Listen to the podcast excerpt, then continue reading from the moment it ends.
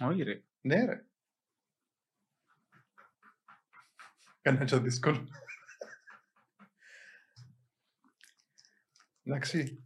Είπες την τσουρά σου. Μπορώ. Καλημέρα. Καλημέρα. Ομονία σου σας εμάς.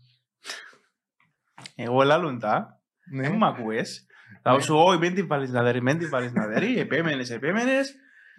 Και βρίσκαμε και δικαιολογίες και καλά να βοηθήσει ο κόσμος. Και να ξεφάνεται από δεύτερο λεπτό και συγχρονωσία. Βοήθησε ο κόσμος. Ναι, σε ποιο κομμάτι. Και κλεισμένο με γύρω δεν μπορείς να θέλεις. Όχι, εντάξει. Δεν πειράζει. Κακό διαβάσμα του παιχνιδιού. Πρώτη φορά ξέρω τελευταία.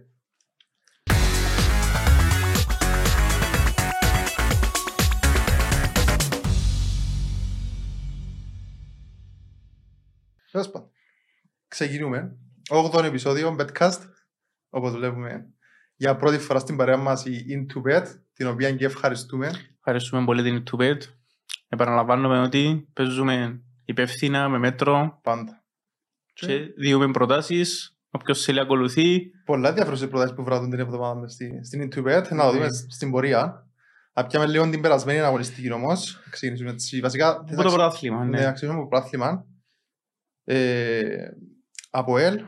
Ξεκινήσαμε από το ΑΠΟΕΛ που κάμεν... Είναι και της αγωνιστικής. Ναι. Ξεπέρασε με τον Παπαδόπουλος μετά από κάποια χρόνια. Κατάφερε 2-0 την ανόρθωση.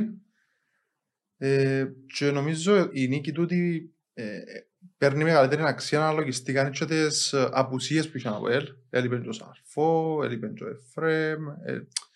Είχε απουσίες σημαντικές ο ΑΠΟΕΛ. Και τον Εφρέμ λέω εδώ επειδή στο ευρωπαϊκά εφάνηκε ότι ήταν κομβικός. Ο Εφρέμ είναι Εφρέμ.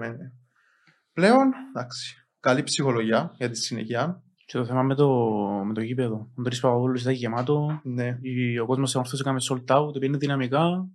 Και ήταν ακόμα πιο δύσκολο για τον ΑΠΟΕΛ. Να φύγει από μια έδρα που όπως είπαμε και στο προηγούμενο επεισόδιο, παραδοσιακά δυσκολεύεται. Βρίσκει τα σκούρα, πέρσι είχε 3 ήττες σε 3 μάτς. Ξεχνάμε και τις κόκκινες κάρτες με τον Μονοκλέους. Εντάξει, τώρα το δύσκολο για τον ΑΠΟΕΛ πιστεύω είναι ότι έτσι τον Άρη, που θεωρητικά ο ΑΠΟΕΛ φαβορεί, θεωρητικά επειδή ο Άρης, δεν μπορώ να το πω, επειδή να φάμε προστίμον, δεν θέλω να πω, περνά από κονεύρη. Όμως πρέπει να διαχειριστεί την νίκη που έκαμε, να επιβεβαιώσει το εισαγωγικά ότι είναι το φαβορεί, οι τιμές του το λένε ότι φαβορεί, όμως είναι πολλά δύσκολο εμπόδιο ο Άρης, δηλαδή είναι επικίνδυνο να πάεις με ψυχολογία να παναδέρω και να χάσεις. Θέλει λίγο τη διαχείριση του τον, να διαχειριστούν σωστά το παιχνίδι. Να ξενάχει τον κόσμο του ΑΠΟΕΛ στο πλευρό του. Δεν ξέρω κατά πόσο είναι όπλων του τον. Είδαμε ότι ο κόσμος θα πάρει με την κάρτα να βοήθησε πάρα πολλά κόντεψε στην ανατροπή. Δεν ξέρω, βλέπεις κάτι σε το παιχνίδι για το ΑΠΟΕΛ που θεωρείς ότι μπορεί να βοηθήσει. Πολύ δύσκολο το παιχνίδι. Ο Άρης ξεκίνησε δυναμικά. 2-2, εμφατικές νίκες μάλιστα. Και είναι έναν τεστ σημαντικό για τον ΑΠΟΕΛ. Να σας διακόψω με τον Άρη, πλήναμε την περασμένη εβδομάδα. Ναι. Εύκολο να μειώνει. Πάλι 2-3 όμως. Εντάξει, τι να κάνουμε, πρέπει να είναι ανόρθωση. Είναι συνήθειο. Να βάλει έναν τέρμα ανόρθωση στο Παπαδόπουλος με τον ΑΠΟΕΛ. Και ως συνήθως χάνουμε που τα πιο σίγουρα και καλά. Τα σίγουρα συσσαγωγικά δεν είναι σίγουρα στο στοίχημα. Εντάξει. Θα πάμε και λίγο στην ανόρθωση, αφού την πιάμε. Εγώ νομίζω ήταν μια μέτρια εμφάνιση. Πώς την είδες? Κατώτερη των περιστάσεων. Πολλά. Γιατί κατώτερη των περιστάσεων, των προσδοκιών που υπήρχαν, γιατί είπαμε, κάναμε sold out ο κόσμος, επίστεψαν το και η ομάδα δεν απέδωσε τα αναμενόμενα, ήταν σκιά του εαυτού της. Εντάξει, βρισκόμαστε στο ξεκίνημα του πρωταθλήματος, όλες οι ομάδες θέλουν τον χρόνο τους. Όπως φυσικά και η ανόρθωση που είναι μια εντελώς καινούργια ομάδα. Όμως σε έναν τέτοιο παιχνίδι, ένα μεγάλο παιχνίδι, και όπου έναν αντίπαλο που εντάξει, κακά τα ψέματα, τα τελευταία χρόνια έχουν μια κόντρα μεταξύ τους, ναι, που δημιουργά έτσι παραπάνω action, ας το πούμε, στα μεταξύ τους παιχνίδια. Σίγουρα ο κόσμος της ανόρθωσης, συγγνώμη, περίμενε κάτι παραπάνω. Εντάξει, κοιτάξτε. Η ανόρθωση τώρα περίμενε κάτι παραπάνω, έχει την καρμιότητα σαν εκτός έδρας. Πρέπει να δείξει αντίδραση. Διαχειριστεί την απογοήτευση της ήττας, το πιο σημαντικό. Γιατί ότι προκάλεσε πολλή απογοήτευση. Γεμώνω το γήπεδο, έρχεται μια μετριοσκακή εμφάνιση. Κακή, ούτε καν μέτρια είναι. Βγάλω αδυναμίες στην άμυνα, όπως ξέραμε, είπαμε ναι. Κιόλας. Και έρχομαι και χάνω 2-0 καθαρά από τον ΑΠΟΕΛ μες στο σπίτι μου. Θέλει ειδική διαχείριση, νομίζω, από Μιλανίτς. Εντάξει, τώρα με την Καρμιώτισσα, η Καρμιώτισσα δεν έδειξε κάτι, να πούμε και μετά για την Καρμιώτισσα. Πρέπει να έρθει την ίδια διάρθρωση. Μόνο δρόμος. Ναι. Σε κάθε περίπτωση είναι οποιοδήποτε άλλο αποτέλεσμα, απλά θα δυσκολέψει ακόμα παραπάνω τα πράγματα. Παρόλο που, όπως είπαμε, βρισκόμαστε στο ξεκίνημα. Δύσκολο ήδη. Να πιάμε, Α, δεν πάει στην Ομονία. Ομονία. Να πάρουμε χρονικά και να πούμε ότι. Ναι, ξέρω πρόθυμα. Ναι. Έκαμε τα εύκολα-δύσκολα με την ΑΕΚ. Ένα παιχνίδι το οποίο ήταν στα μέτρα της. Προηγήθηκε 2-0. Δεν είχε την εντυπωσιακή εμφάνιση. Εφάνηκε ότι καθάρισε. Ναι, αλλά όμως είχε καλύτερη απόδοση από το παιχνίδι με τον Ακρίτα, στο οποίο δεν εμφανίστηκε ποτέ. Ξεκινά, πάει προηγούμενη στα βοηθήρια με ένα 0. Στην αρχή του δευτέρου κάνει το 2-0 και μετά τον ήταν. Blackout. Ναι. Εσβήσαν οι μηχανές. Χτύπησε και ο Φαπιάνο που όποτε χτυπά ο Φαπιάνο μες στο γασιπί, είναι νεκρική σιωπή. Που χωρίς να το καταλάβουν οι σοφάρες ενιάξεις, τελικά χρειάστηκε μία ακόμη έμπνευση του Παπουλή για να φέρει τη λύτρωση, να το πούμε, σε τους πρώτους 3 βαθμούς.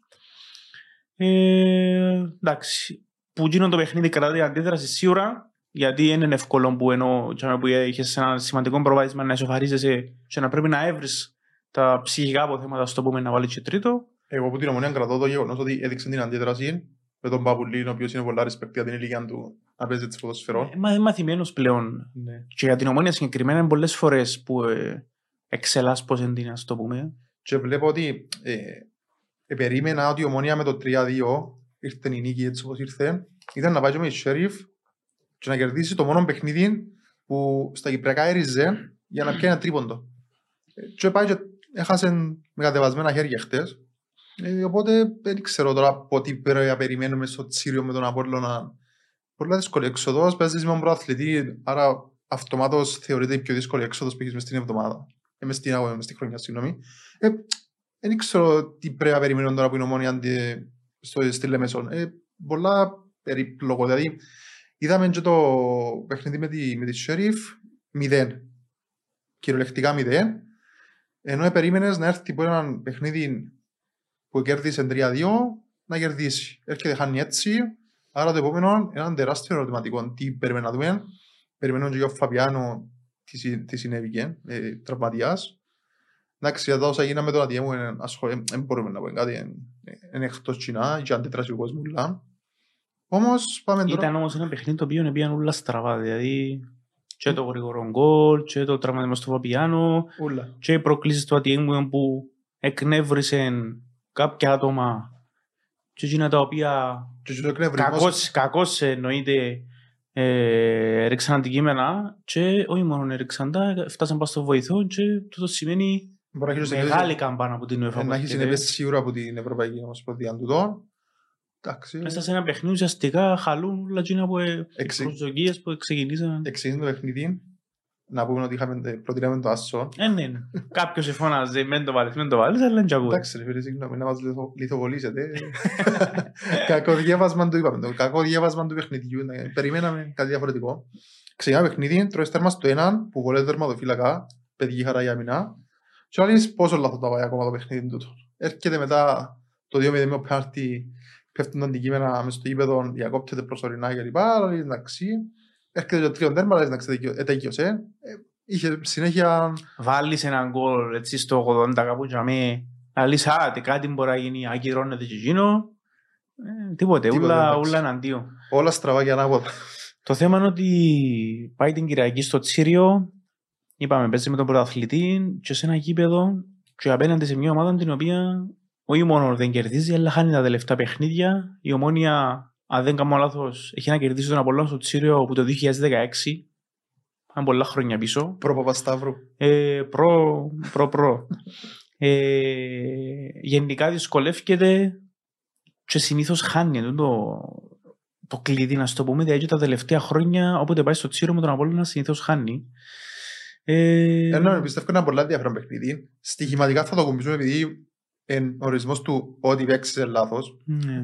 Έτσι και ευρωπαϊκές ομάδες, έτσι και ομάδες που είναι ανέτοιμες. Εντάξει, ο Πόλωνας ξεκίνησε με 2-2, αλλά είναι ενθουσίασε. Ακόμα δεν έδειξε κάτι, όπως και η Ομόνοια φυσικά, που έχει μία νίκη και μία νύχτα. Από τα μακριά και αγαπημένη. Άρα πιάνει τον άλλον, τον Απόλλωνα, που είναι ο αντίπαλος της Ομόνοιας. Προσωπικά χτες, έτσι όπως τον είδα στο Βέλγιο, με κρύο, με βράστη. Δηλαδή ήταν μια ανούσια... Στο πρωταθλήμα έδειξε κάτι, παρόλο που... Ανούσια εμφάνιση, 0-0, έκαμε κάποιες φάσεις, πήγαιναν κεντά στο δεύτερο ημίχρονο, έκαμε κάποιες φάσεις, και όσοι ούτε εξώ από την περιοχή, που λέμε ότι είχε κάτι. Και στο πρωταθλήμα, ας πούμε, με τη δόξα στην Περιστερώνα, απλά πήγαμε μέσα, 1-0, με ο Ρομπέρς προς το τέλος. Ίδια και ανάλογη περίπτωση με την Πρεμιέρα με την Ένωση. Ναι, βασικά, εντάξει. Κρατάς το μισό 0 και προχωράς, κάνεις 3 βαθμούς και πάεις παρακάτω. Από τη στιγμή που είμαστε στο ξεκίνημα. Ναι. Όμως. Πρέπει να έρθει και βελτίωση. Με τη Βαντούς που θεωρητικά είναι μια ομάδα κατώτερης δυναμικής και κατώτερης κατηγορίας, ήταν το παιχνίδι που πρέπει να ξεκινήσεις με δεξί, αν θέλεις να ελπίζεις. Ας πούμε, νικήσαν και Αλκμάρ, εκτός έδρας στην Τύπρο. Οπότε αν νίκας, αυτομάτως απόκτασε ένα μικρό προβάδισμα για πρόκριση. Εντάξει, φυσικά έχει ακόμα 5 παιχνίδια στην Ευρώπη, δεν μπορούμε να ξέρουμε ακόμα τι μπορεί να γίνει. Όμως ήταν παιχνίδι που πρέπει να κερδιθεί πάνω απ' όλα. Φαίνεται η αντίπαλος ότι δεν ήταν αντίπαλος που μπορεί να σε κοντράρει.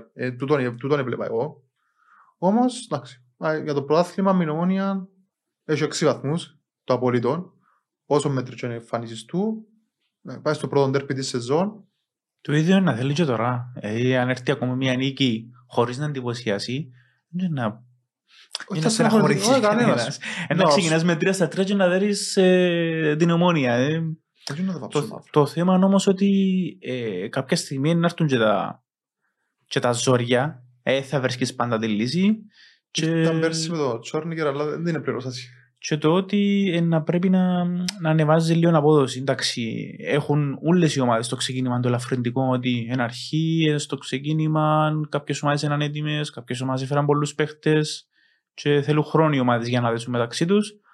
Αλλά εντάξει, από τη στιγμή που πιάνει το ζητούμενο, προχωράς, πάεις παρακάτω, αφήνεις το. Άρα ναι, κράτας το ζητούμενο. Τούτον το ποσό. Η σούμα του Απόλλωνα προς το παρόν. Να πούμε και μετά την επόμενη αγωνιστική τι θα δούμε στο Τσίριο. Θέλω να πάμε λίγο στην τελευταία Ευρωπαία που είχαμε, την ΑΕΚ, να πιάμε το πρωτάθλημα την Ευρώπη. Στο πρωτάθλημα να ξεκινήσουμε χρονικά. Ναι. Το πρωτάθλημα να ξεκινήσει καθόλου καλά. Μια ισοπαλία και μια νύχτα που στην ουσία είναι... Έτσι θα και ο ήττες, γιατί ξεκίνησε με τη δόξα ενσωπαλία στο ΑΕΚ Αρένα. Με την Ομόνοια εντάξει ήταν, παρόλο που πήγαινε να ισορροπήσει την κατάσταση που το 2-0, έχασε όμως, έφυγε με άδεια χέρια από το Γασιπί. Δεν ξέρω, η ΑΕΚ βγάλει μου ότι μοιάζει να είναι λίγο κουρασμένη από την Ευρώπη, κάπως αφοσιώθηκε στην Ευρώπη και στο πρωτάθλημα και αν είναι το κάπως διαφορετικά, δεν ξέρω, έτσι το βλέπω. Την ΑΕΚ βλέπω ότι μια ομάδα, όπως πάντα, η ΑΕΚ που ξέρουμε, δηλαδή, έχει ένα limit νομίζω η ΑΕΚ. Δεν έχει πέμπει τον πρωταθλητισμό και το μεντάλι του πρωταθλητισμού ακόμα. Το βλέπω, δεν ξέρω γιατί. Δεν ξέρεις πώς είναι να εξαρτήσεις. Ναι, μπορεί αυτή το mind και να πανηγυρίζουν πρωταθλητισμό. Το θέμα όμως είναι η αντιμετωπίση και λιώνει η εικόνα που, ας πούμε, σύγκρινεται η εικόνα των ευρωπαϊκών παιχνιδιών της στο πρωταθλήμα. Ας πούμε, κοίταξε στα μάτια τη ωραία. Ναι, χτίσαν πολλά γαλλικά. Έχασες στο τέλος που. Έχασε, μπορείς να κερδίσεις. Ήταν μια κακή στιγμή που. Το πρόθυμα κρατώ ότι έφυγαν αντίδραση. Το 2-0 το 2-2. Έστω να έχασε. Και με τη Ρεν είχε καλή εμφάνιση. Έγινε 2-1 στο τέλος. Η Ρεν έβγαλε αντίδραση. Ναι. Ήταν και άμεση απάντηση. Δηλαδή έφαν το. Και πριν ήταν και στο ημίχρονο, ισοφάρισε. Και μπορούσε να το γυρίσει. Αν μη τι άλλο, είχε μια πολλά καλή παρουσία. Το ζητούμενο πλέον είναι ότι το παιχνίδι με τη Σαλαμίνα για την τρίτη αγωνιστική είναι must win. Δηλαδή δεν υπάρχει περιθώριο απολίας. Δεν ξέρω κατά πόσο να παίξει ρόλο η κούραση. Η Σαλαμίνα έρχεται και από 2-2. Εντάξει, δύσκολο παιχνίδι εντός έδρας. Θεωρώ ότι πρέπει να κερδίσει και δεν υπάρχουν άλλα περιθώρια. Όχι πως κρίνεται τίποτε ακόμα. Όμως, αν δεν έρθει νίκη σε τρίτο διαδοχικό παιχνίδι στο πρόθυμα, παίζουν άλλα ρόλο, ψυχολογία, παίρνεις από κάτω. Κόφκες γλύωρα πίσω. Ναι, εντάξει, ούλοι είχαν βαθμούς από όλωνας. Όμως, ναι, κόφκες πίσω. Και εντάξει, να πάρεις τον κόσμο που κάτω. Θέλει δική διαχείριση στο παιχνίδι μες στη Λαμίνα, δεν πρέπει να χαθούν άλλοι βαθμοί. Όμως, να ξέχει και τα ευρωπαϊκά της ΙΑΕΚ, που δεν ξέρω πού στοχεύει η ΙΑΕΚ. Πολλά δύσκολος το μήλος της καταψηματά, και η Φενέρ, και η Δυνάμω. Δύσκολος ο μήλος πολλά. Εν το outsider, εν υπάρχει συζήτηση για τούτο. Βλέπεις να έχει πιθανότητες για την τρίτη θέση. Δύσκολο. Εντάξει, ένα ερωτηματικό είναι η Δυναμό Κιέβου. Το θέμα είναι όμως ότι έχασε με το πρώτο παιχνίδι με τη ΡΕΝ, οκ, είναι καλύτερη ΡΕΝ, αλλά πολλά δύσκολα πλέον τα πράγματα στο να καταφέρει να κάνει κάτι στο συγκεκριμένο όμιλο. Ήταν έτσι άγιος δύσκολα. Ήταν εξ αρχής το μεγάλο outsider. Που τους τρεις είναι το outsider. Μιλούμε για μια Γαλλική, μια Τουρκική και μια Ουκρανική. Οι Ουκρανοί ξέρουμε τα γνωστά τα θέματα. Όμως η Δυναμό είναι ομάδα που παραδοσιακά είναι ομίλους. Η ΑΕΚ έχει έτσι τα πράγματα και παιχνίδια ειδικώς στη θήκοντα. Και με τη Δυναμό λόγω της κατάστασης του πολέμου και με τη Φενέρ λόγω της κατάστασης που το 1974 με την Τουρκία. Δηλαδή, ναι, εμπλέκουμε τα πολιτικά με το ποδόσφαιρο, όμως όπως και το κάνουμε σε παιχνίδι είναι ειδικής διαχείρισης με τη Φενέρ και εκτός έδρας και εντός έδρας. Δηλαδή που το τίποτε μπορεί να βρεις βαθμούς, δεν ξέρω αν θα παίξει κάποιο ρολό. Όποτε και να έχει, η ΑΕΚ καλείται το Σαββατοκυριακό να κερδίσει Σαλαμίνα. Και να διαχειριστεί τις δύο διοργανώσεις, να μπορεί να βρει μια ισορροπία, γιατί για την ώρα οι εμφανίσεις της συγκριτικά σε Κύπρο και Ευρώπη. Συνάδουν. Ναι. Τέλος πάντων, πάμε στον Άρη. Πάμε στον Άρη που έχει πολύ ψουμινό Άρης. Ομάδα που. Τραβάζω να το δεις. Ναι. Και θέλω να πω ένα μεγάλο respect στον Άρη για την κίνηση να φύγει που το Τσίριον, που το χωράφι του Τσιρίου, να πάει στο Παπαδόπουλος. Εντάξει. Έχει σοβαρή διοίκηση, ο Άρης το δείχνει. Η αντίδραση ήταν. Είναι κάτι για μένα να πει εντάξει, να μείνουμε δαμέ. Έχει παίχτες τους οποίους ακριβοπληρώνει και τους οποίους θέλει να έχουν καλές συνθήκες εργασίας. Και ήδη έχει προβλήματα τραυματισμού για τον αγωνιστικό χώρο του Τσιρίου. Οπότε, μάγκη αποφάσισε να φύγουν από το Τσίριο να πάει στο Παπαδόπουλο. Και παιχνίδι την περασμένη αγωνιστική εγκαθάρισε τον Ολυμπιακό. Πρότασή μας, ο Άσος. Επέρασε ένα αέρα. Πανηγυρίκα. Εντάξει, ήταν δεδομένων. Αφού ήθελα σκουπίν την περασμένη εβδομάδα, πάρει και κουπίν να έχεις. Εντάξει, διγενική. Ήταν και απολαυστικός, γιατί είχε στιγμές που ήταν εξαιρετικό το παιχνίδι που έζαινε ο Άρης. Και όμως σκέφτομαι είναι ποιος μπορεί να σταματήσει ο Άρη φέτος. Έτσι ως παίζει. Και ξεκίνησε πολλά εντυπωσιακά. Συνεχίζει που έμεινε. Εντάξει, αλήθεια το τι έγινε στο ευρωπαϊκό με την FC Ιταλίων, όπως να το πω, δεν το περίμενες, γιατί έπιε με ένα 2-0 και κατέρευσε στον Πακού. Κοίτα, ήταν το πρώτο ευρωπαϊκό τους παιχνίδι. Δεν είχε κανένας στην απαιτήση να προκληθούσε. Ναι, αλλά εντάξει, επειδή από τη στιγμή που έκαμε το νίκησε 2-0 στο πρώτο παιχνίδι, περίμενες κάτι παραπάνω. Σε κάθε περίπτωση, στο πρωτάθλημα όμως συνεχίζει που έμεινε πέρσι, ξεκίνησε εντυπωσιακά, ανοίξε την ΑΕΛ στην πρεμιέρα, καθάρισε. Με ανατροπή. Ναι, με ανατροπή. Στο Τσίριο, τη δεύτερη αγωνιστική, καθάρισε τον Ολυμπιακό με πεντάρα. Και τώρα πάει στο ACP. Λέω να βγώντας τον Κώσταντο Παπαδοπούλο που μίλαν, είπαν ότι θέλουν πάμε στο ACP και έχουμε απαιτήσεις για οτιδήποτε. Πάμε, ξέρουμε ότι είμαστε το outsider, οπότε τούτη προσέγγιση δεν ξέρω κατά πόσο μεταφέρει την πίεση στον ΑΠΟΕΛ που δεν ξέρω mind games, δεν ξέρω τι είναι, όμως έτσι προσεγγίζουν το παιχνίδι στον Άρη όπως φαίνεται, όμως γνωρίζουν τις δυνατότητες τους, ξέρουν τι μπορούν και έχουν και παίχτες εκτός που ακόμα να μπουν στο 100%. Ακόμα, σκέφτονται δηλαδή για τι μπορούμε να περιμένουμε από τον Άρη. Είπα σου πριν, δεν ξέρω ποιος μπορεί να σταθείς τον Άρη. Έτσι με την εικόνα των 14 ομάδων που βλέπω τώρα, η μόνη που με πείθει ότι μπορεί τώρα είναι η Πάφος. Κακά τα ψέματα. Και εντάξει, έχει ακόμα πολύ δρόμο το πρόθυμα, όμως είναι εντυπωσιακό το πρωτοδείγμα του Άρη. Αν πάει και μέσα στο Γασιπί και φύγει με ένα διπλό, μιλούμε για. Σοβαρευκή κουβέντα.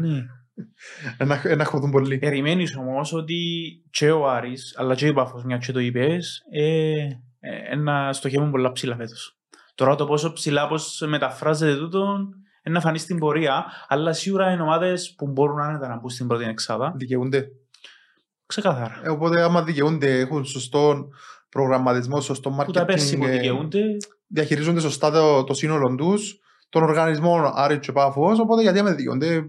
Και δύο ομάδες οι οποίες μπορείς να πεις άνετα ότι μπορεί να είναι μικρομεσαίες ομάδες, χωρίς πολύ κόσμο, αλλά καλείς τα βάλεις στο top, ναι, γιατί ο τρόπος που δουλεύουν δείχνεις ότι δουλεύουν πιο επαγγελματικά και από τις μεγάλες ομάδες. Αν δούμε στο εξωτερικό, και η City και η Chelsea, και τα μεγαθύρια, και έγιναν σιγά σιγά με επενδυτές. Το θέμα δεν είναι μόνο να έχεις απλά έναν επενδυτή, το θέμα είναι να έχει ο επενδυτής γύρω του άτομα κατάλληλα που ξέρουν ποδόσφαιρο και ξέρουν πώς να διαχειριστούν και να φτιάξουν μια ομάδα ικανή να διεκδικήσει. Κάτι που φαίνεται να γίνεται στην Καρνιώτισσα, να πούμε μετά για την Καρνιώτισσα. Θέλω να πω κάτι την Πάφον, επειδή είπαμε και την Πάφον. Πήρε την πρώτη της νίκη εντός έδρας με την Καρνιώτισσα.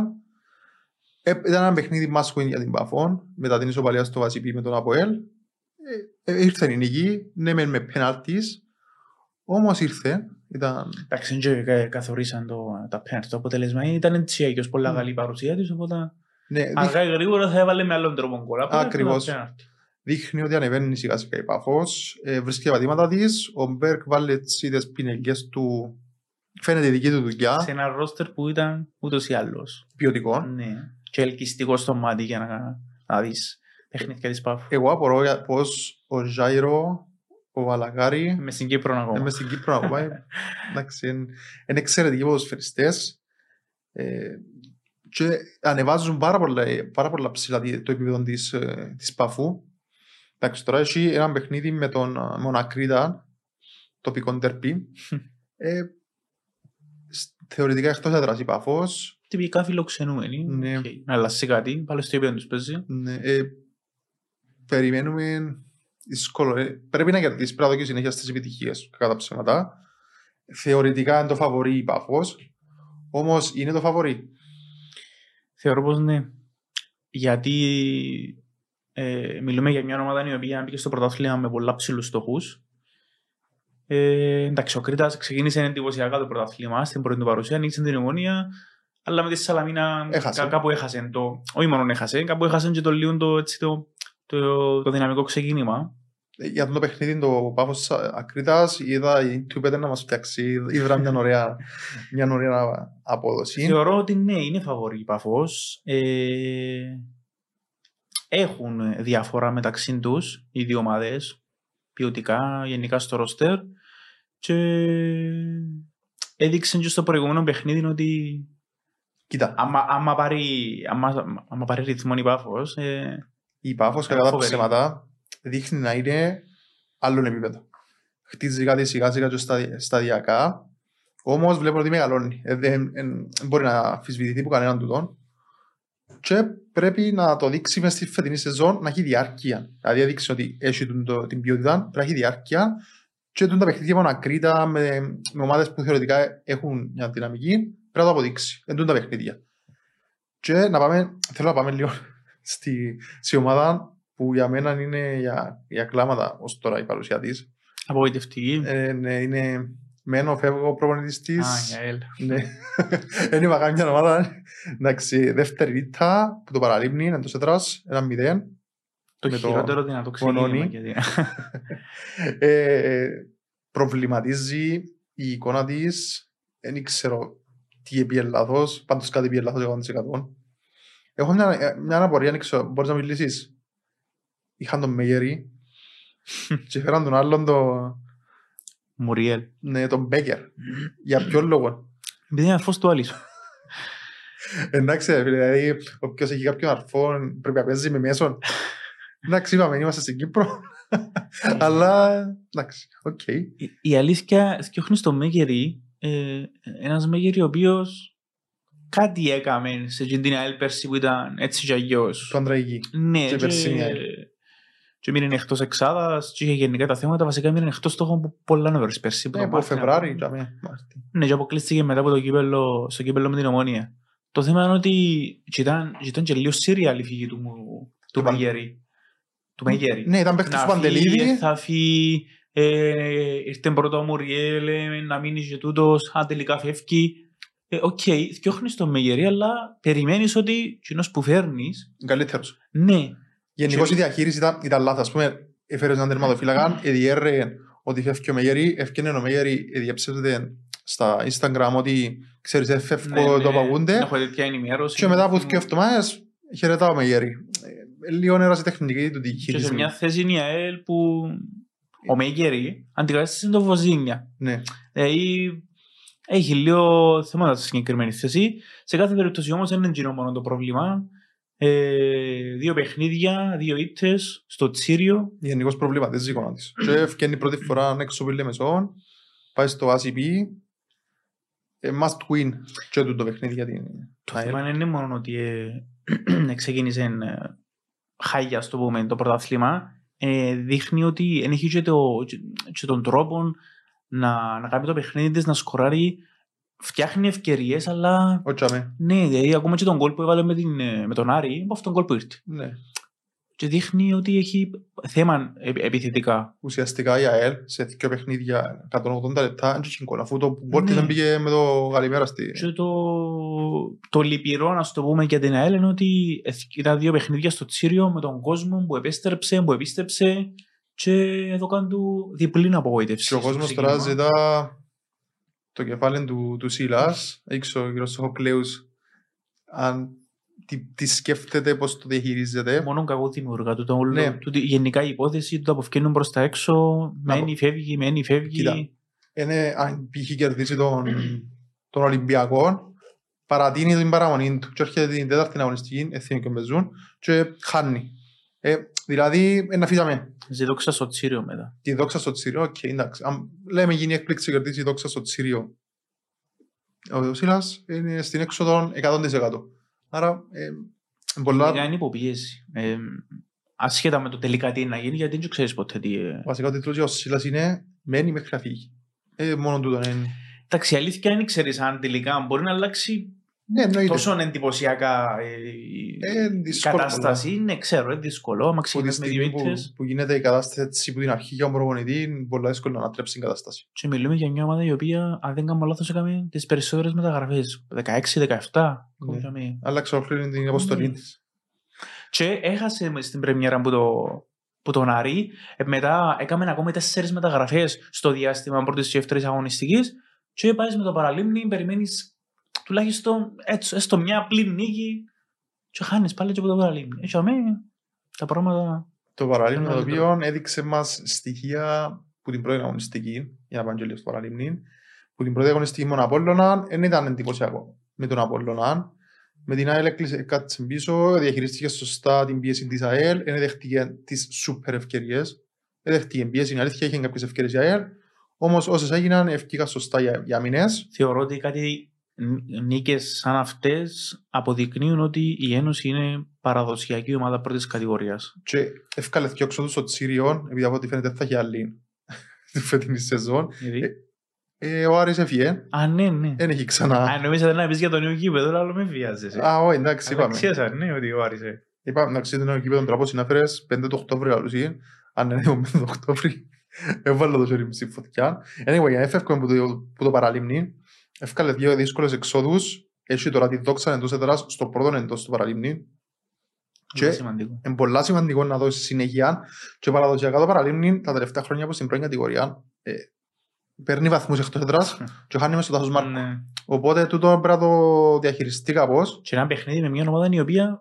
Τους ίδιους στόχους. Ναι. Δηλαδή. Τα λεγόμενα παιχνίδια νίκης 6 βαθμού. Ναι. Γλίωρα ακόμα, όμως η δόξα έχασε έναν παίχτη της πολλά σημαντικών των Ασάντε που φαίνεται ότι μπορεί να κάνει διαφορά.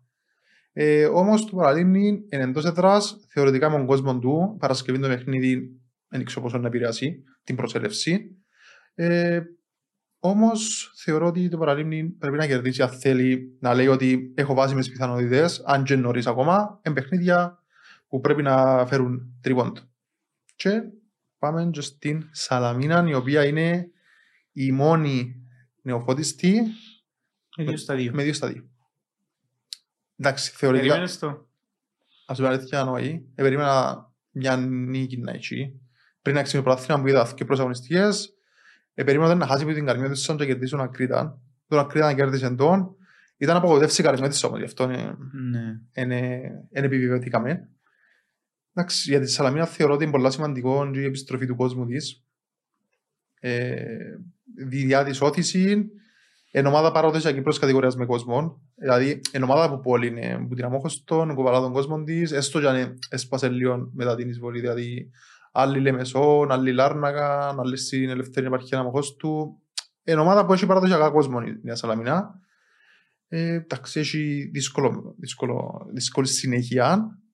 Μα μπουρσαετίδη όμως θεωρώ ότι μπορεί να διαχειριστούν την πίεση. Πολλά σημαντικό που ξεκίνησε με 2 σταδίου, όχι απλά επειδή έκαμε 2 σταδίου, αλλά επειδή απέναντι σε ομάδες που ήταν must win τα παιχνίδια και έχει, ας το πούμε, σε εισαγωγικά την ευκαιρία, την άνοση, πώς να το πούμε, το περιθώριο να χάσει παιχνίδια που παιχνίδια τα οποία περιμένεις ότι να χάσεις, ας πούμε, με τις μεγάλες ομάδες. Ας πούμε, το παιχνίδι που ακολουθεί η Nike στην αρένα είναι παιχνίδι που είναι εκτός πλάνου, δηλαδή πρέπει να έρθει βαθμολογικό κέρδος. Θέλω να αποτύχει να μα χάσει. Ακριβώς. Και από τη στιγμή που έκαμε το 2 στα 2, έχει, ας το πούμε, την άνεση. Το θέμα όμως ότι ξεκίνησε με 2 παιχνίδια στο αμόχωστος. Το πρώτο ήταν τυπικά φιλοξενούμενη με την Καρμιωτισσά. Είναι η πρώτη έξοδος της και να δούμε τη συνέχεια, το πώς είναι να διαχειριστεί τη συνέχεια. Έχει αν μη τι άλλο έναν μικρό πλεονέκτημα με τις ομάδες που έχει τους ίδιους στόχους, είτε παραμονή είτε... Θεωρώ ότι η Σαλαμίνα συνεχίζει το τέμπο, είναι μια ομάδα που είναι να σωθεί σχετικά εύκολα. Απλά νομίζω δεν μπορεί να διεκδικήσει κάτι παραπάνω. Έτσι όπως βλέπω τώρα τα δεδομένα. Ναι. Να πάει σε μια άλλη ομάδα που ελάλεν ότι θα και προς το παρόν έμεινε στα θα. Η Καρμιώτισσα έχασε και από την Πάφο 0 στα 2 στο πρωτάθλημα. Δεν πείθησε καμία περίπτωση παρά τις μεταγραφές. Άλλαξε και προπονητή. Παρελθόν ο Ούχριν. Ξέρω. Ζώσουμε χρόνο, τι να πω. Από την εξάδα θα κινδυνεύσει. Θέλανε εξάδα, είναι δύσκολο πολλά. Ήταν τσέχιος δύσκολο. Δηλαδή και με 2 στα 2 να ξεκινούσε, πάλι δύσκολο. Δηλαδή έχουμε έναν Big Six των παραδοσιακών με τις 6 μεγάλες ομάδες που έχει ήδη μες στα ποθιά του Πάφων και Άρη. Που όχι μόνο έχουν καλές πιθανότητες, αλλά μοιάζουν να έχουν προβάδισμα πλέον. Ναι, εναντί κάποιων άλλων μεγάλων ομάδων. Τώρα οι Καρμιώτες να πάει να χωθεί και γίνει μέσα. Δύσκολο. Κοίτα, έτσι μόνο το πετάσεις λεφτά και κάποια ομάδα. Θέλει, είπαμε, σωστή τεχνογνωσία, να ξέρεις ποιοι δίπλα από τον πρόεδρο, τον προπονητή, να στελεχώνεις σωστά την ομάδα σου. Έτσι μόνο αν το είσαι καλός φέρτο, να το είσαι καλός φέρτο, πρέπει να ξέρεις να στήσεις μια ομάδα σωστά. Νομίζω κακό που κάμασαν που δημιουργήσαν τόσες μεγάλες προσδοκίες για μια ομάδα νεοφώτιστη. Έχουν τις ίδιες προσδοκίες που έχουν και άλλες μικρές ομάδες που θέλουν να μεγαλώσουν. Απλά το θέμα, περίμενε και κάτι καλύτερο που παίχτες οι οποίοι πήγαν στην Καρμιωτισσά και ξέρεις τους. Ναι. Δηλαδή, κοίτα, εκείνο που ας πούμε κάνει ο Άρης πέρσι, που την πρώτη χρονιά του έφυγε στην Ευρώπη, δεν είναι εύκολο. Καθόλου εύκολο. Βλέπεις την Πάφο ότι έχει μια 5ετία, κάπου λέμε, πλέον και παραπάνω, που προσπαθεί σιγά σιγά, χτίζει και ανεβαίνει σταδιακά.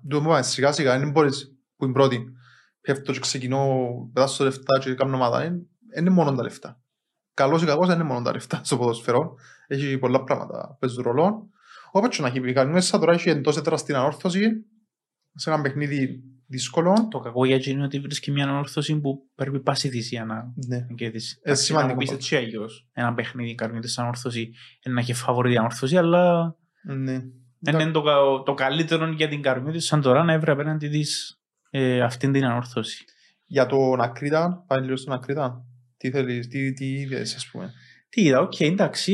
Ήρθε μια ήττα στα τελευταία λεπτά από τη Νέα Σαλαμίνα. Πρώτη. Ναι, από τη Νέα Σαλαμίνα που έπαιζε στο αμόχωστος, που είχε και τον κόσμο της.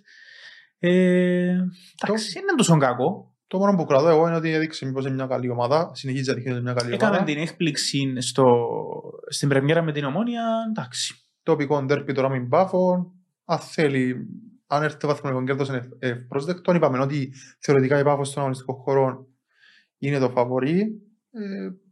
Να δούμε. Να χαθούν πολλοί βαθμοί που όλες τις ομάδες φέτος. Και οπότε που τη μια αγωνιστική στην άλλη μπορούν να αλλάξουν πολλά πράγματα. Ναι. Οπότε μια ήττα ή μια νίκη μπορεί και στην ουσία να μην σημαίνει και πολλά για την εξέλιξη του πρωταθλήματος. Οπότε περιμένεις να δεις, ναι. Περιμένω τον Ακρίτα, δεν έχουμε κάτι άλλο. Να πάμε στη δόξα που είχαμε πάει στο Παραλίμνη.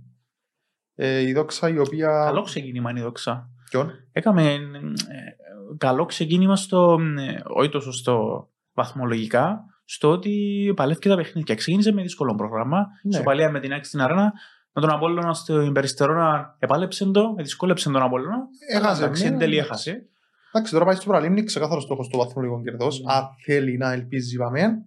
Εν το παιχνίδι, είπαμε, πρέπει να παίρνουν τους βαθμούς για να έχεις πιθανότητες παραμονής. Γιατί παίρνεις τρεις, τσοκόφκεις τρεις. Είπα ότι υπάρχει πριν πολλά σημαντικό. Έχασε τον Ασάντη. Φαίνεται τον Ασάντη ότι ένας παίκτης που ήρθε από την Ομόνια προπονεί την μυρωμάδα, εφάνηκε ότι μπορεί να βοηθήσει.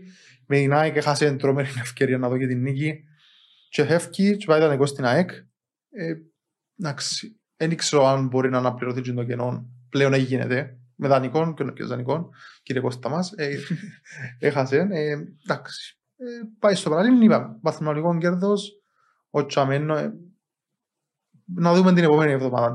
Τι θα είχαμε δει που τη δόξα στο δάσος Μαρκού. Και εγώ να πάω τώρα που θα πάμε να κλείσουμε με τη μεγαλύτερη απογοήτευση για μένα του πρωταθλήματος. Που είναι ο Ολυμπιακός. Ήρθαν και είχα φάει πρόπερση, πολύ χρονικά, επί εν τελικών. Έχασε τον προπονητή του. Πήγαινε εξάδα. Ναι, πήγε εξάδα πρώτα να πεις. Πέρσι είχαμε μια κανονική σεζόν Ολυμπιακών, τίποτε σπουδαίων, ούτε πολλά ψηλά, ούτε πολλά χαμηλά. Κάπου μες στη μέση. Ναι. Και έρχεται φέτος και τρώει 5 πονάρι. Οκ, να μου πεις, πριν να φάει 5 πονάρι, φάει και ανατρομή μια ανόρθωση εντός έτρα, η ανόρθωση είναι ανόρθωση. Με τον Άρη δυναμώνει ο Άρης, όμως έχει να φάει 5. Δείχνεις ότι έχεις χτυπητές αδυναμίες. Έφερε πίσω το μολ. Εντάξει, το μολ πήγε σε κάτι. Επιροβόλαν πέφευκε. Τέλος πάντων. Μιαρόν και αλάτι. Ναι, ήταν επική κολοτούμπα. Περασμένα, ξεχασμένα. Επική κολοτούμπα. Κρύψε απεράσματα. Ακριβώς. Εντάξει, πόσο πιο κυπριακή η κατάσταση. Εντάξει. Είσαι Σάιπρος. Ναι. Αν δεν αλλάξουν οι Ολυμπιακοί, νομίζω δύσκολα πράγματα. Ελείς και ο Πετράκης είναι προπονητής που σε ευκαλένε ότι. Να διασυρθεί η ομάδα του. Εντάξει, οκ, έκαμε καλή δουλειά στο πρώτο μισό της σεζόν 2021, γιατί μετά πια στον Απόλλωνα. Με τα never surrender όμως και τα fight του κ. Κορναλίτη και η κατηγορία. Είναι δύσκολο πολλά γιατί είπαμε, δυναμώνουν και οι άλλοι. Εντούτον το πιο σημαντικό κλειδί. Για τούντες ομάδες που, είναι ομάδες πρώτης κατηγορίας. Έτσι ο κόσμος Ολυμπιακός. Ναι, όχι μόνο τούτο. Είναι παραδοσιακά ομάδες πρώτης κατηγορίας. Μαζί με τις άλλες που είπαμε πριν. Το θέμα είναι ότι να διαχειριστείς κατάλληλα το γεγονός ότι οι άλλες ανεβαίνουν και εσύ έχεις ένα ρόστερ. Μην είσαι στάσιμο και πάει πίσω-πίσω. Ναι, έχεις ένα ρόστερ το οποίο δεν μπορεί να συγκριθεί με τις ομάδες. Γι' αυτόν και φάει 5. Είπαμε. Το θέμα είναι η διαχείριση. Πώς είναι να βγει, γιατί να χαθούν πολλοί βαθμοί όπως είπαμε. Και... Το καλό σε πολλά εισαγωγικά για τον Ολυμπιακό είναι ότι υποδέχεται μια ΑΕΛ η οποία προβλημάτισε εξίσου και είναι ευκαιρία να πάρει τον πρώτο βαθμό ή βαθμούς. Άρα είναι παιχνίδι και Ολυμπιακό πολλά σημαντικό το επόμενο. Δύο ομάδες που έχουν δύο ήττες. Καίγονται για βαθμούς, ναι. Το λοιπόν, θέλεις να μας πεις έτσι λίγο συνοπτικά το πρόγραμμα της τρεις αγωνιστικής. Πάμε, ναι. Λοιπόν, ξεκινούμε με δύο παιχνίδια την Παρασκευή. Με το χωριό. Σε 4 δόσεις πάλι. Γιατί έχουμε θέμα με το VAR, ρε φίλε. Εντάξει, παρέθεση τώρα που το συναφέρες. Τόσα καιρό έχουμε VAR και έχουμε δεύτερο βαν. Και τώρα που φωνάζει ο Απόλλωνας να βρεθεί τρίτο βαν ως διαμαγείας. Αχ, Θεέ μου. Λοιπόν, ξεκινούμε Παρασκευή, 9 Σεπτεμβρίου, 7 πρώτον παιχνίδι της 3ης αγωνιστικής Ένωση Δόξα στο Τάσος Μάρκου. Μία ώρα μετά στις 8, Καρμιώτης Ανόρθωση στο Αμμόχωστος. Δύο παιχνίδια έχουμε το Σάββατο 10 του μήνα. Στις 7 Ακρίτας Πάφος τοπικό ντερπι στο Στέλιος Κυριακίδης και στις 8 έναν πολύ ωραίο παιχνίδι περιμένεις να δεις στο Γασιπί από Ελλάρης. Ένας από την τιμή μετά της In2Bet να σ' αρέσει παραπάνω. Κυριακή 11 Σεπτεμβρίου το μεγάλο μάτσο της αγωνιστικής στις 7 Απόλλωνας Ομόνιας στο Τσίριο. Για όλα τα γούστα του παιχνίδι. Ναι. Είναι το κλισέ που μπορείς να πεις, η μπίλια μπορεί να κάτσει παντού. Μία ώρα μετά στις 8 ΑΕΚ Νέα Σαλαμίνα στην Αρένα. Και η αγωνιστική ολοκληρώνεται τη Δευτέρα 12 Σεπτεμβρίου στις 7 στο ΓΑΣΥΠΗ Ολυμπιακός ΑΕΛ. Το λοιπόν, ήρθε η μεγάλη ώρα. Ήρθε η ώρα για την... Κοίτα, έχουμε πρώτη φορά την In2Bet στην παρέα μας, οπότε ήρθε η ώρα για να ξανακάνουμε το 3-3. Εντάξει, συμφωνεί. Το λοιπόν, οι τιμές ήταν... Οι αποδόσεις ήταν πολλά δηλαστικές, οπότε πάμε. Το λοιπόν, η πρώτη πρόταση είναι το Παφιακό Ντέρμπι. Ακρίτας Πάφος. Το Σάββατο η ώρα... Sorry, την Κυριακή η ώρα 7. Είναι στο over. Δύο ομάδες που έδειξαν ότι έχουν τον γκολ. Και βάλαν γκολ και στα δύο τους παιχνίδια. Μπράβο. Οπότε παιχνίδι το οποίο μπορεί να προσφέρει υπό προϋποθέσεις αρκετά τέρματα. Οπότε το 1.98 που βρίσκουν επί της παρούσης στην In2Bet αξίζει το ποντάρι. Δελεαστικό. Ναι, μας συγκλά να το, να το επιλέξουμε.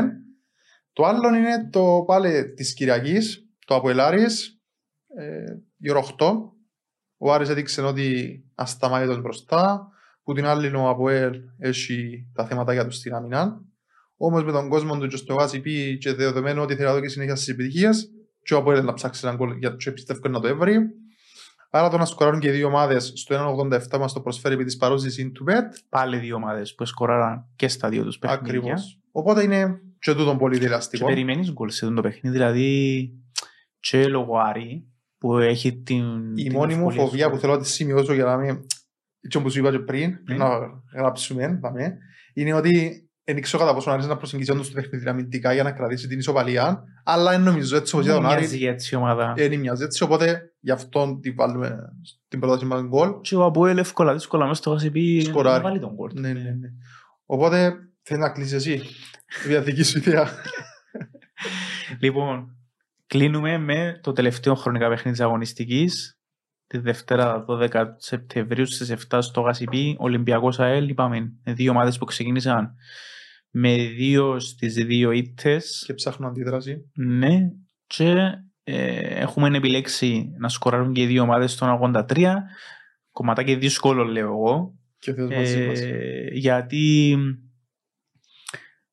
δύο ομάδες που δυσκολεύονται να σκοράρουν, αλλά είναι και δύο ομάδες οι οποίες ξεκινήσα χαγιά το πρωτάθλημα και πρέπει να βγάλουν αντίδραση, και το ότι μοιάζουν μεταξύ τους οι δύο ομάδες και στον τρόπο που φαντάζομαι εγώ πως να προσεγγίσουν το παιχνίδι. Αν μη τι άλλο, περιμένεις ότι παιχνίδι που πρέπει να κάνουν και οι δύο ομάδες αντίδραση, ναι. Οπότε πρέπει να περιμένεις γκολ. Δηλαδή γίνεται να δούμε ένα παιχνίδι σούπα του 0-0, χαμένουν και οι δύο έτσι. Χάνουν και δυο. Με το 0-0 χάνουν και δυο από έναν βαθμό, οι άλλοι μείνουν πολλά πίσω, που την άλλη το παραλίμνημη δόξας που παίζουν εν παιχνίδι που πάλι τις ιδέες δυναμικές του Ολυμπιακού, άρα κάποιος να πιάζει βαθμούς εκτός αν έρθει ισοπαλία. Όμως έχει βαθμούς ήδη το παραλίμνη, δηλαδή αν είχε κερδίσει η έρθει ισοπαλία να φύγει ακόμα πιο πίσω τον Ολυμπιακό. Άρα και ο Ολυμπιακός έχει τεράστιο κίνητρο να μην κόψει τώρα αρκετά πίσω. Άρα τον γκολ προσφέρεται νομίζω να σκορούν και οι δύο ομάδες. Στο 1.83, ναι. Επί της παρούσης, εξαιρετικό το 1.83. Πολλά ώρες οι αποδόσεις της In2Bet που βράμε την εβδομάδα. Όμως είπαμε πάντα με υπευθυνότητα, όχι ακρότητας, χρειάζεται.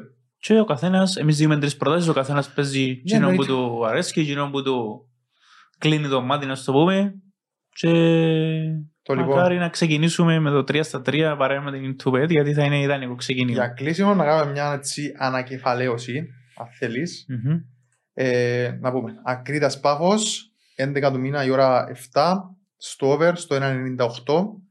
Αποέλ Άρης εξίσου 11 του μήνα η ώρα 8 να σκοράρουν και οι δύο ομάδες στο 1.87. Και Ολυμπιακός ΑΕΛ τη Δευτέρα 12 του μήνα η ώρα 7 να σκοράρουν εξίσου οι δύο ομάδες στο 1.83. Περιμένουμε γκολ. Και καλή μας επιτυχία. Ευχαριστούμε την In2Bet ξανά. Ευχαριστούμε πολύ. Εδώ θα είμαστε και την επόμενη εβδομάδα και με τα ευρωπαϊκά και με την τετάρτη αγωνιστική. Έχουμε πολλά ακόμα. Θα συζητήσουμε και την τρίτη αγωνιστική όσο θα δούμε. Οπότε έχουμε πολύ ψωμί. Και ευελπιστούμε με καλά ταμεία και καλά κέρδη. Εννοείται. Καλή συνέχεια. Ευχαριστώ, Στυλιανή. Εγώ ευχαριστώ.